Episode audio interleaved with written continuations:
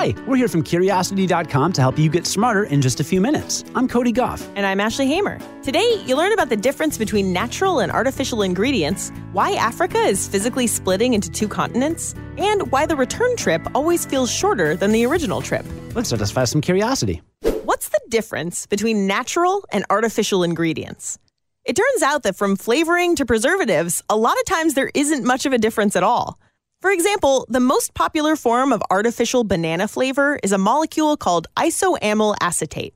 Natural banana flavor, on the other hand, is a molecule called, wait for it, isoamyl acetate. Chemically, they're the exact same thing. The reason your banana flavored Laffy Taffy doesn't taste just like a banana is that it's missing the many other flavor compounds that come with it. So it tastes one dimensional. When it comes to flavor, the FDA defines natural as anything derived directly from a plant or animal, or from the roasting, heating, or fermentation of that plant or animal. Artificial flavoring is anything that's, well, not that. But that's where it ends. As long as you don't synthesize the molecule, you can pretty much do whatever you want to natural flavors in order to get the end result you're looking for. Sometimes natural flavors can actually be more harmful than artificial ones. That's because when you distill a compound from the real thing, you risk taking some toxins along for the ride. When you distill the almond flavor benzaldehyde from peach and apricot pits, it comes along with traces of the poison hydrogen cyanide. When you make the exact same compound by mixing amyl acetate and oil of clove, it's cyanide free, but you still have to label it as an artificial flavor. Lately, there's been a push for removing artificial colors and flavors because there's more consumer demand for so called clean labels. That gets tricky with preservatives, though, since we add those to food to increase their shelf life. They basically keep microorganisms like bacteria and yeast from growing to levels that can make you sick.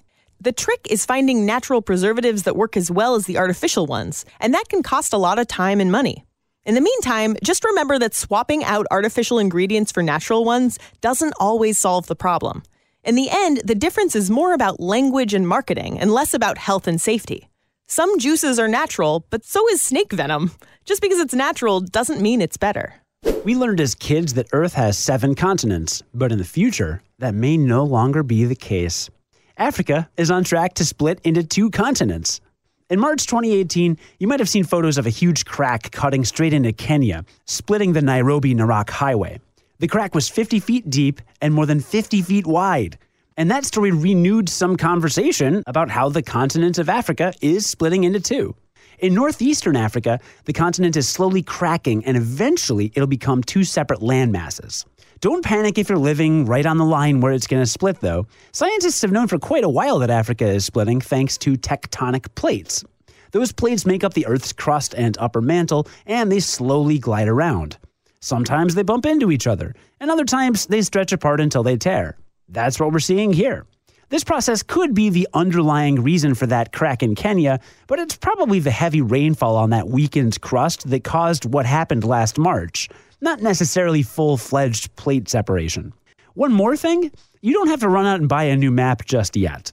The plates are only moving a few millimeters per year, so it'll take about 50 million more years for the continents to completely break off. That gives you several million years to visit. And in the meantime, scientists will get a pretty fascinating look at the different stages of rifting in real time.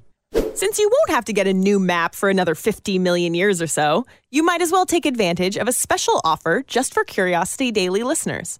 It comes from today's sponsor, MOVA Globes, spelled M O V A. MOVA globes are globes that rotate by themselves. They rotate using hidden magnets, so all they need to move is light. There are no batteries or cords, which makes it a great conversation starter when you put one in your home or on your desk at work. There are 40 different designs of MOVA globes, like an antique terrestrial map. It's just a vintage map of Earth from 1790, and it shows the three voyages of Captain James Cook. Africa is still just one continent on that map, but there's no Antarctica because James Cook didn't believe it existed. There's also a famous art collection that turns flat paintings by Van Gogh and Monet into a three dimensional piece of art. No matter what your style is, we have an exciting offer for Curiosity Daily listeners. You can get 15% off of your purchase. Please visit movaglobes.com slash curiosity and use coupon code curiosity, that's C-U-R-I-O-S-I-T-Y, for 15% off your purchase. One more time, to get 15% off your purchase, visit movaglobes.com slash curiosity and use coupon code curiosity. Have you ever noticed that the trip back always feels shorter than the trip you took to get somewhere? Researchers have actually looked into this phenomenon. It's called the return trip effect, and the explanation is a lot less straightforward than you might think. This is a very universally felt and experienced effect, whether you're flying in an airplane or you're exercising. Yeah, you would think that there would just be an answer, and it's a lot more complicated than that. So, scientists already know that your sense of time is really flexible. Sometimes it feels like time speeds up or slows down based on what you're doing. But researchers can't agree on what exactly a return trip does to your brain to make it feel so short. Here are a few hypotheses. The first explanation is that the return trip is just more familiar. That's what I thought. A 2016 study published in the journal Hippocampus had participants sketch a map of their campus and write down travel time estimates between different places. The more familiar a student was with the area, the shorter the travel times they estimated. The familiarity hypothesis makes sense, but the next idea contradicts it. Explanation number two says that you overestimate how long the return trip will take. A 2011 study had participants watch videos of someone else traveling, and they said the return trip felt shorter, even when the return trip was on a completely different but equidistant route. The researchers thought this might be because you underestimate how long you think it'll take to get to your destination. So when it takes longer than you thought, you end up being disappointed, and that makes you more likely to overestimate how long it'll take to get back.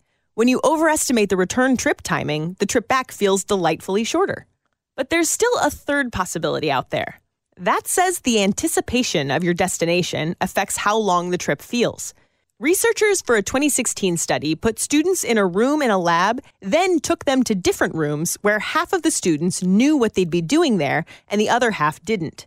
Then they went back to that first room. The participants who didn't know what to expect when they left the first room judged the initial trip to be longer than the trip back, which suggests that the initial trip feels longer because you don't know what to expect when you get to your destination. At the end of the day, all three of these hypotheses have one thing in common.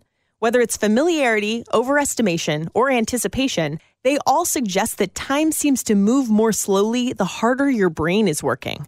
It's clear in any case that your brain is playing with your perception of time. So, in the end, maybe it's just best to be happy you're finally home. Read about today's stories and more on curiosity.com. Join us again tomorrow for the award winning Curiosity Daily and learn something new in just a few minutes. I'm Ashley Hamer. And I'm Cody Gough. Stay curious on the Westwood One Podcast Network.